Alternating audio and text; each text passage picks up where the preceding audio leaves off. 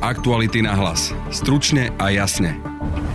Minister vnútra Roman Mikulec aj po opozičnom pokuse o odvolávanie zatiaľ zostáva vo funkcii. Stolička sa však trasie pod policajným prezidentom Petrom Kovaříkom, ktorý je obvinený z trestného činu. Toto bude jedna z možností, že bude pán prezident policajného zboru postavený mimo činnú službu. Toto som očakával, že urobia aj títo páni, tak ako som to ja urobil s Tiborom Gašparom. Ak policajný prezident dovtedy neodstúpi, predvolajú si ho poslanci Bezpečnostného výboru parlamentu. Bude budete počuť jeho šéfa Juraja Krupu z Oľano. Celý systém sa bude nastavovať na novo policajnou reformou. Afganistán je fiasko, ale pri rovnakej situácii by sme do podobnej invázie mali ísť znova, naznačuje poslanec za progresívne Slovensko Tomáš Valášek. Predstavme si, že tu by sa odohral útok na túto krajinu, pri ktorej zomrú také zásadné počty ľudí. Asi by sme my chceli od spojencov, aby si vyrovnali tak povediac účty s tou organizáciou, ktorá to spôsobila. Na ponaučenie z Afganistanu sme sa pýtali aj poslanca za stranu Hlas Petra Kmeca. Treba vtiahnuť Rusko aj Čínu do riešenia týchto problémov, pretože,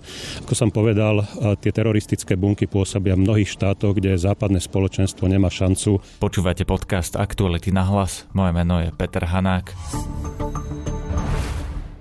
Naše podcasty vznikajú vďaka vašej finančnej podpore. Môžete nás podporiť cez službu Actuality Plus už od 99 centov za týždeň alebo od 3,60 za mesiac. Všetky možnosti nájdete na webe Actuality.sk lomka plus. Aktuality na hlas. Stručne a jasne. Opozícia na čele s Robertom Ficom chcela dnes v parlamente odvolávať ministra vnútra Romana Mikulca. Viete si predstaviť, že by za nás Minister vnútra zavolal prezidentovi policajného prezídia a povedal, preruš policajný zásah proti trom mafiánom, lebo týchto mafiánov potrebujeme, aby nám krivo svedčili. My sa predsa nebudeme pozerať na ich trestnú činnosť, to nás nezaujíma, my ich potrebujeme, aby krivo svedčili a vďaka takýmto ľuďom dnes sedia vo výkone väzby desiatky nevinných ľudí. Koaliční poslanci však zabránili v otvorení schôdze, keďže do hlasovacích zariadení nevložili karty a neprezentovali sa a parlament tak nebol uznášania schopný. Opozícia teda bude odvolávať ministra vnútra až v septembri. Roman Mikulec naznačuje, že situáciu okolo trestného stíhania policajného prezidenta bude riešiť už dnes a výsledok by sme mohli poznať zajtra. Nedošlo k prerušeniu ani zastaveniu policajnej akcie, došlo len k prerušeniu činnosti zásahovej jednotky, ktorá bola nasadená v rozpore s internými predpismi policajného zboru. Ak dnes, dnes, niekto tvrdí, že nezaujímajú ho interné predpisy policajného zboru, no tak potom ja sa pýtam, čo teda ho zaujíma? Pre koho sa toto robí? Za akým účelom sa toto robí? Ja verím a komunikoval som to x krát orgánom činným trestnom konaní. Dôverujem a budeme samozrejme pozorne sledovať ďalšie kroky a ja samozrejme príjmem aj ďalšie opatrenia vo vzťahu k prezidentovi policajného zboru, s ktorým sa budem e, rozprávať ešte dnes a v veľ, veľmi krátkej dobe vás budeme informovať o ďalších krokoch.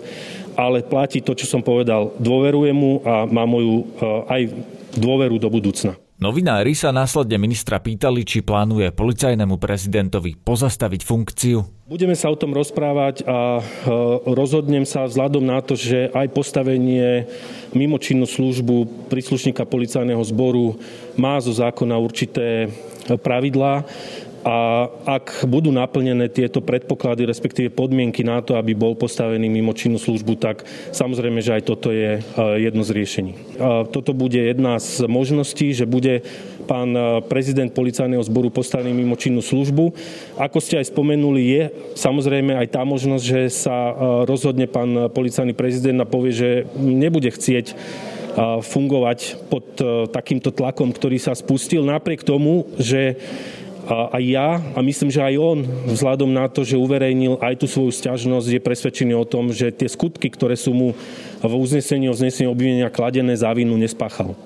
Peter Hanák, aktuality. Pán minister, ak sa na toto pozrieme nie z pohľadu tých eh, jednotlivých konkrétností, ale z toho globálneho. Vy ste minister vnútra, ste zodpovedný za to, čo sa deje v polícii. Ak sa tam deje to, že jedna zložka bojuje proti inej, máme obvineného policajného prezidenta, nie je to predsa len na vašu hlavu, že ste si tam neurobili poriadok, ľudovo povedané? Ale ja sa, som tu dnes, som tu prítomný, bola zvolaná mimoriadná schôdza na moje odvolanie. Ja som prišiel a bol som pripravený čeliť či otázkam, alebo samozrejme aj rozhodnutiu Národnej rady Slovenskej republiky. To je otázka na poslancov, že no. či teda sa dostanú k hlasovaniu, či vás odvolajú. Ja sa pýtam vás, či vy ako minister sa vlastne necítite na odchod, pretože máte vlastne pod rukami takýto rezort, v ktorom je takýto chaos. Necítim sa na odchod ja, pretože mám pod rukami rezort, ktorý som si zdedil po 12-ročnom plienení, drancovaní a po 12-ročnom e, robení toho, čo tu robili moji predchodcovia.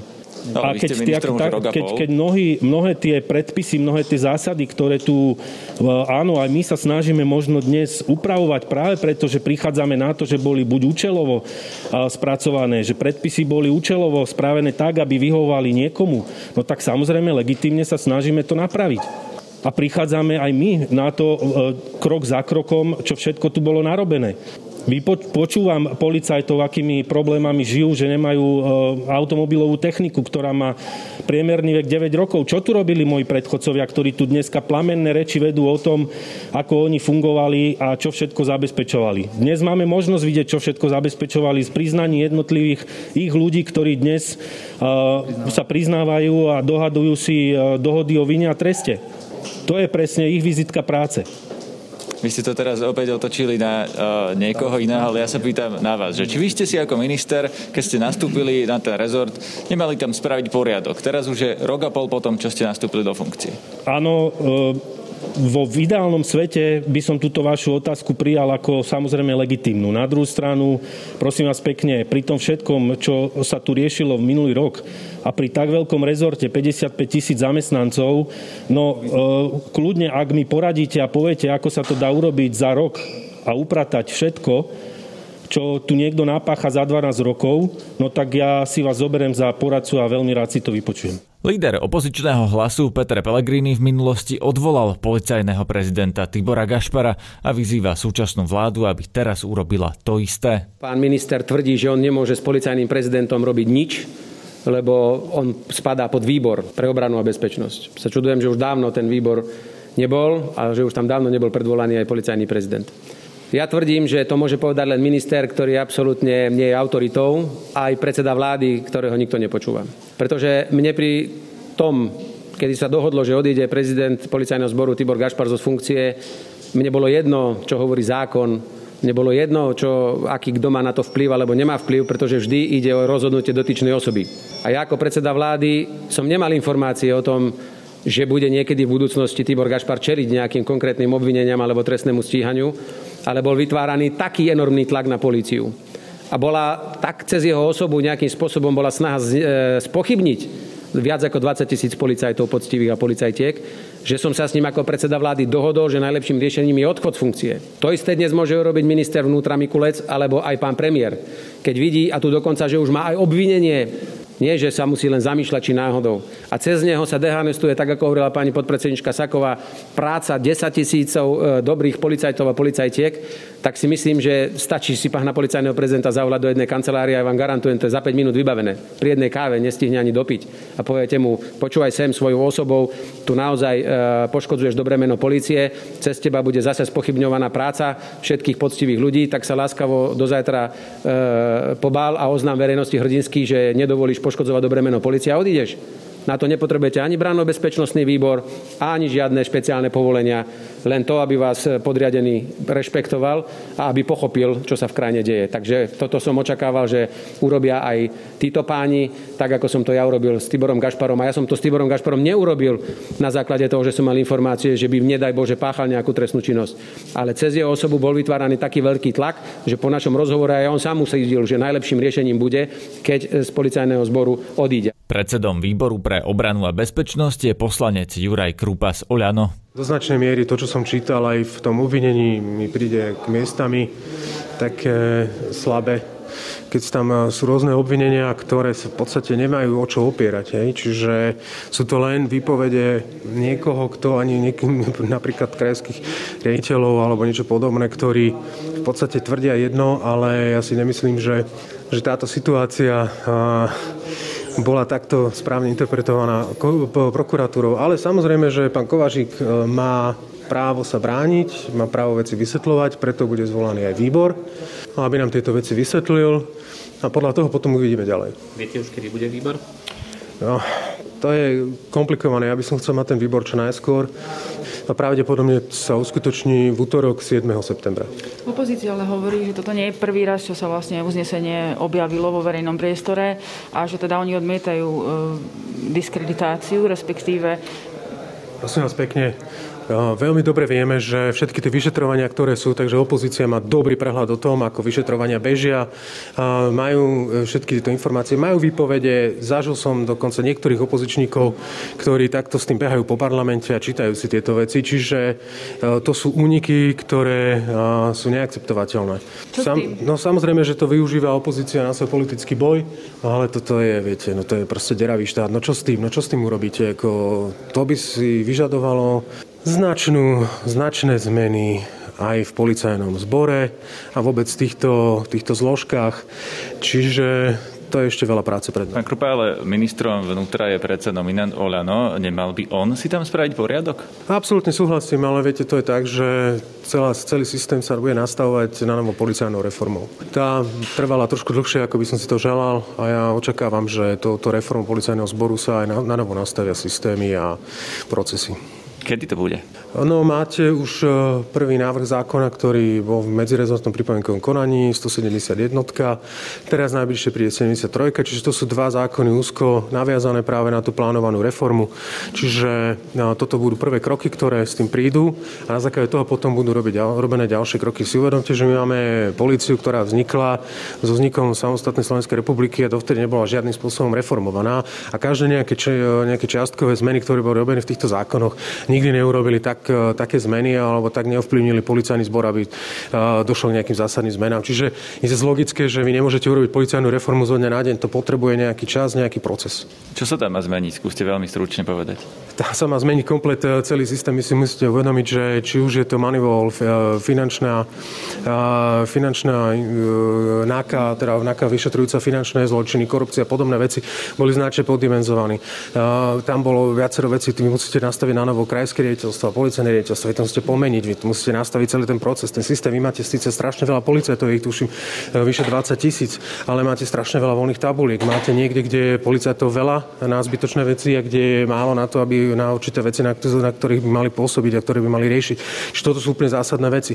Len ty si musíte uvedomiť, že tieto procesy neurobíte zo dňa na deň, pretože predsa len máte policajtov, ktorí, ja neviem, pôsobia na východe, ich tam strašne veľa, hovorím ako príklad.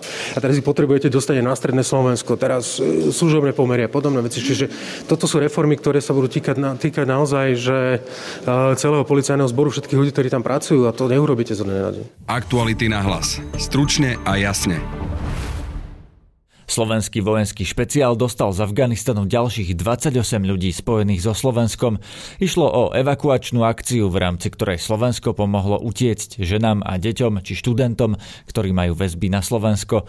O detailoch majú ministerstva obrany a zahraničia informovať zajtra. Ešte predtým, ako bola známa táto informácia, som sa dnes krátko popoludní o situácii v Afganistane rozprával s dvomi poslancami a bývalými diplomatmi. Najprv Tomáš Valášek, odidenec zo strany za ľudí a dnes jediný poslanec progresívneho Slovenska v parlamente. Až v momente, keď Američania opustia letisko a odozdajú ho, vlastne končia všetky nádeje na evakuáciu ďalších ľudí.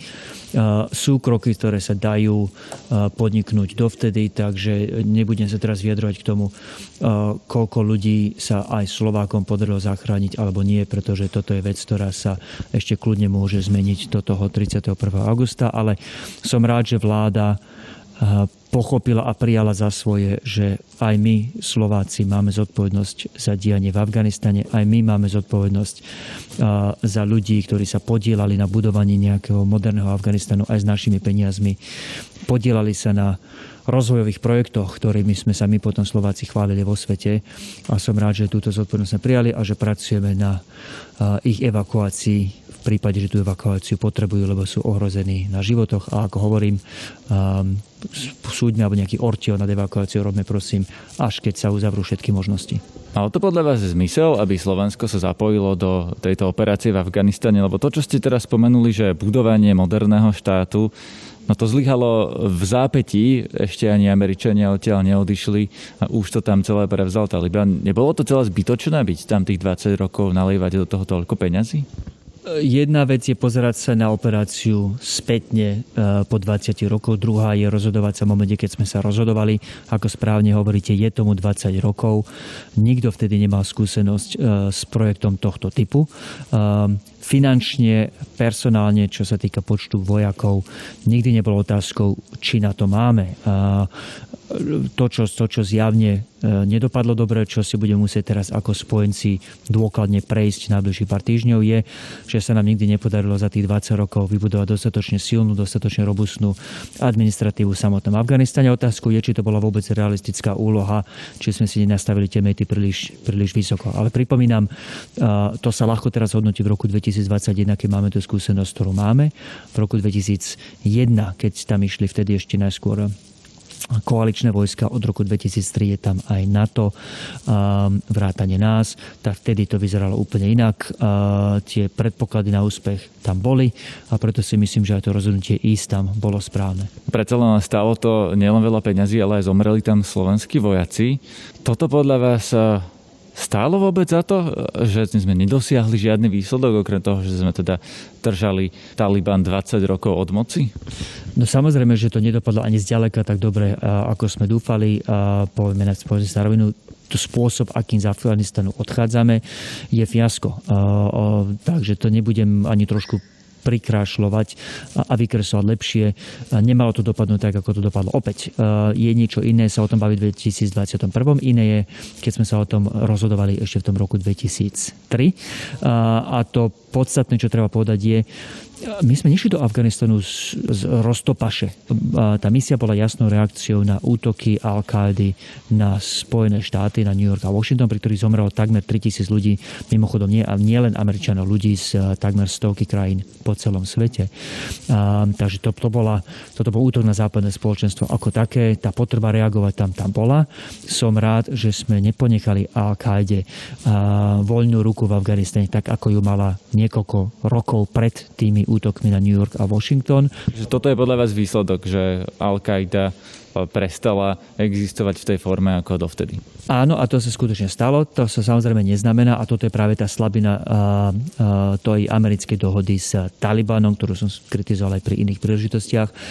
To neznamená, že sa namiesto al qaidi neobjavili iné skupiny. Už aj ten útok, ktorý sa odohral pri evakuácii, bol pripísaný nie Talibanu, ale skupine ISIS v samotnom Talibane, samotnom Afganistane, pardon a je podľa mňa trochu naivné zo strany Spojených štátov. A pripomínam, že túto zmluvu podpísal ešte prezident Trump. A bolo podľa mňa naivné e, spoliehať sa, že Taliban bude vedieť ustrážiť celé teritorium Afganistanu pred prítomnosťou a pôsobením takýchto skupín. Opakovane hovoríte, že je to iné pozerať sa na ten Afganistan z pohľadu roku 2021 a z pohľadu e, toho e, roku, keď sme tam išli. Ja sa teraz chcem opýtať, aké ponaučenie si berieme z toho, keď už vieme, že to dopadlo? Aké ponaučenie by si malo zobrať jednak západný svet a jednak Slovensko? Že čo, neísť na budúce na takúto misiu?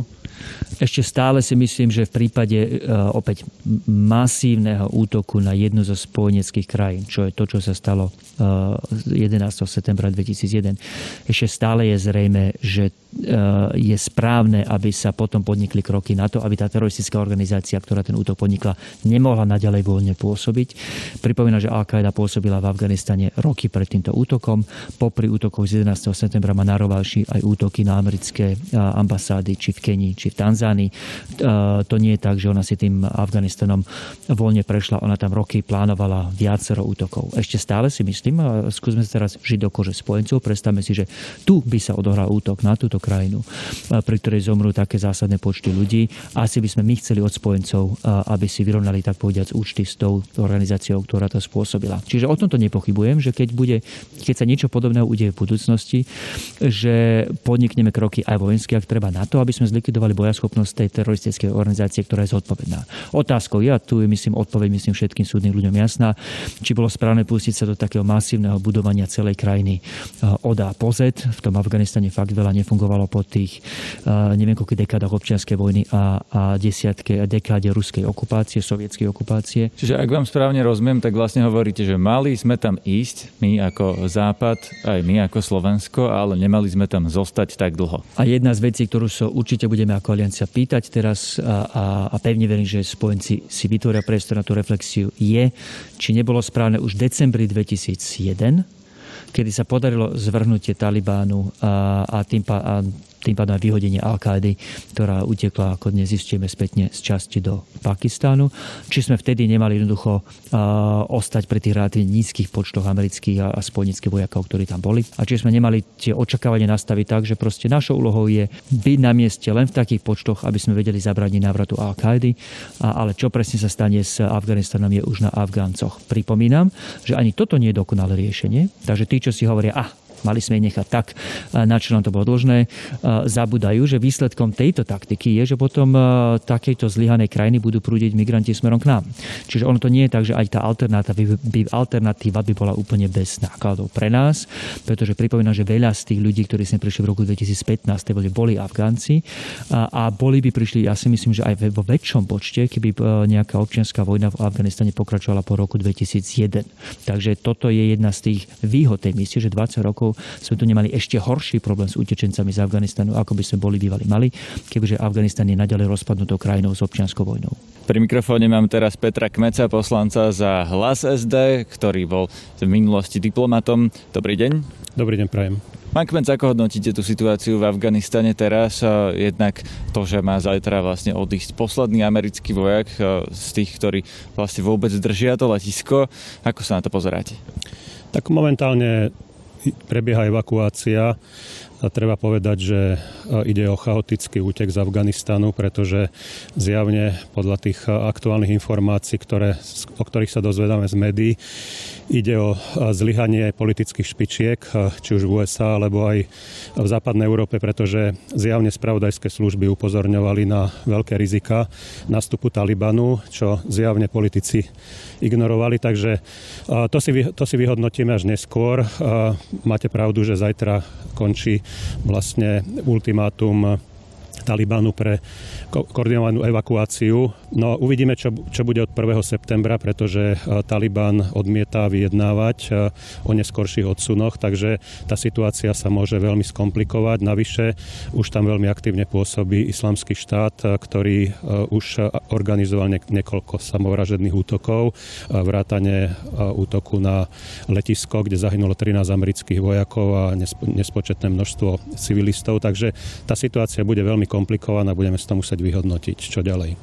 Vy keď ste povedali, že je to chyba aj e, USA a západných štátov, mňa zaujíma koho konkrétne, lebo v USA sa za tých 20 rokov vystriedali vlastne už štyria prezidenti, tak bola to chyba Georgia Busha, že tam vôbec šiel, alebo to bola chyba Baracka Obama, že tam zostal, alebo to bola chyba Donalda Trumpa, že sa rozhodol takto chaoticky odísť, alebo uh, Joe Bidena, ktorý vlastne teraz manažuje, alebo teda jeho vláda manažuje tento konkrétny odsun. Hm.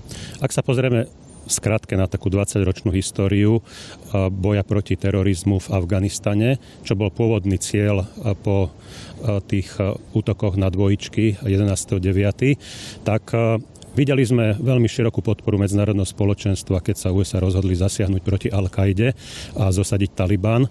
To trvalo 10 rokov, kým sa podarilo e, zabiť Osamu bin Ladena. Medzi tým sa však udiali niektoré nie veľmi šťastné rozhodnutia, či už to bolo rozhodnutie prezidenta Busha zautočiť na Irak, e, ktorý podľa môjho názoru umožnil únik Al-Kaidy z Afganistanu, a mo, ktoré, ktorá sa mohla ďalej rozširovať, či už v Iraku, alebo potom aj v ďalších krajinách. Je, vidím ako problematické rozhodnutie prezidenta Obamu úplne sa stiahnuť z Iraku. To stiahnutie umožnilo zase vytvorenie islamského štátu. Takže máme tu dva veľmi nebezpečné teroristické subjekty, predovšetkým Al-Qaida, ktorá pôsobí minimálne v 15 štátoch na svete, islamský štát dokonca vo viac ako 20 štátoch. Takže teraz sa musíme pozrieť na to, ako sa ako medzinárodné spoločenstvo sa k tomu postaviť. Tie posledné rozhodnutia, čo sa týka nástupu Talibanu, zase tu vidíme vnútropolitický boj v USA, kde prezident Trump začal rokovať s Talibanom, pretože zjavne videl, že Taliban má veľmi, veľmi veľkú silu v Afganistane. Bolo to vidno aj na voľbách v roku 2019, kde Ashraf Ghani získal asi 5% hlasov obyvateľstva registrovaných voličov. Takže tam tá legitimita bola veľmi slabá. Takže zjavne spravodajské služby na to upozorňovali, ale terajší prezident Biden eh, na to nereflektoval. Takže tu zase vidím chybu súčasného prezidenta Bidena, že či už nepokračoval v rokovaniach s Talibanom, ako prevziať eh, moc mierovou cestou a donútiť ho k nejakým ústupkom, alebo potom organizovať oveľa skôr eh, odsun medzinárodných vojsk na základe toho, tej dohody, ktorá bola dohodnutá s Trumpom vo februári 2019 medzi Talibanom a USA.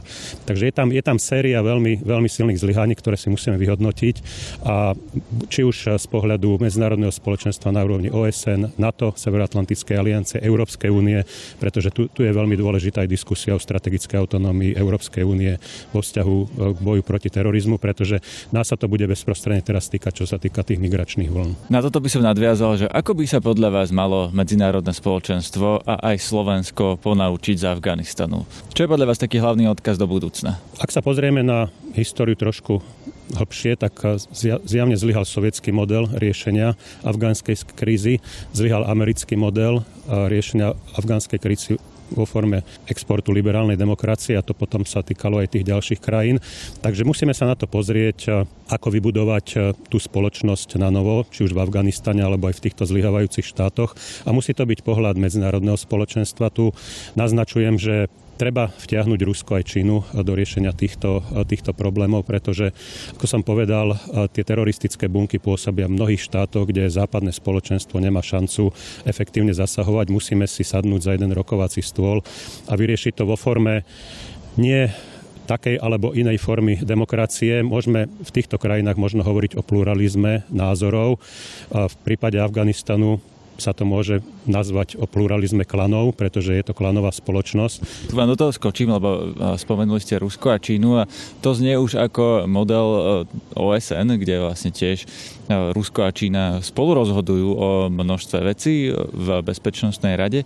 No a ono to nefunguje Často to nefunguje, často sa hovorí, že OSN je bezzubá, že nevie vyriešiť tie konflikty, že maximálne pošlo nejaké mierové síly, ktoré ale často nikčomu e, nezabránia. Takže máme vôbec nejaký efektívny nástroj e, riešenia nejakých takýchto problémov ako s Afganistom? Nebude to tak ako pri OSN, že vlastne buď Rusko, alebo Čína, alebo niekto ďalší to riešenie zabrzdí? Veľmi dobrá otázka a na túto otázku sa vedie veľmi intenzívna diskusia v USA. Priviedol by som napríklad napríklad názory dvoch veľmi významných amerických politológov, Charlieho Kapčana a Richarda Haasa, ktorí navrhujú novú formu svetového vládnutia mimo všetkých zaužívaných medzinárodných mechanizmov. Niečo na spôsob Viedenského konventu v 19. storočí, kde rozhodovali mocnosti nie na základe toho, či sú to buď demokratické alebo nedemokratické štáty, ale na základe toho, aký vplyv majú vo svete. A oni navrhujú také vládnutie šiestich mocností. USA, Európska únia, Rusko, Čína, India, Japonsko. To znamená mocnosti, ktoré aj v regiónoch, aj vo vzťahu k výtlaku HDP majú určitý vplyv vo svete. A tu je vlastne výzva amerických politológov na to, aby Európska únia zdvihla moc e, zo zeme a začala aktívnejšie ovplyvňovať medzinárodné dianie. Na dnešnom podcaste sa podielali Adam Oleš a Matej Ohrablo. Zdraví vás Peter Hanák. Aktuality na hlas. Stručne a jasne.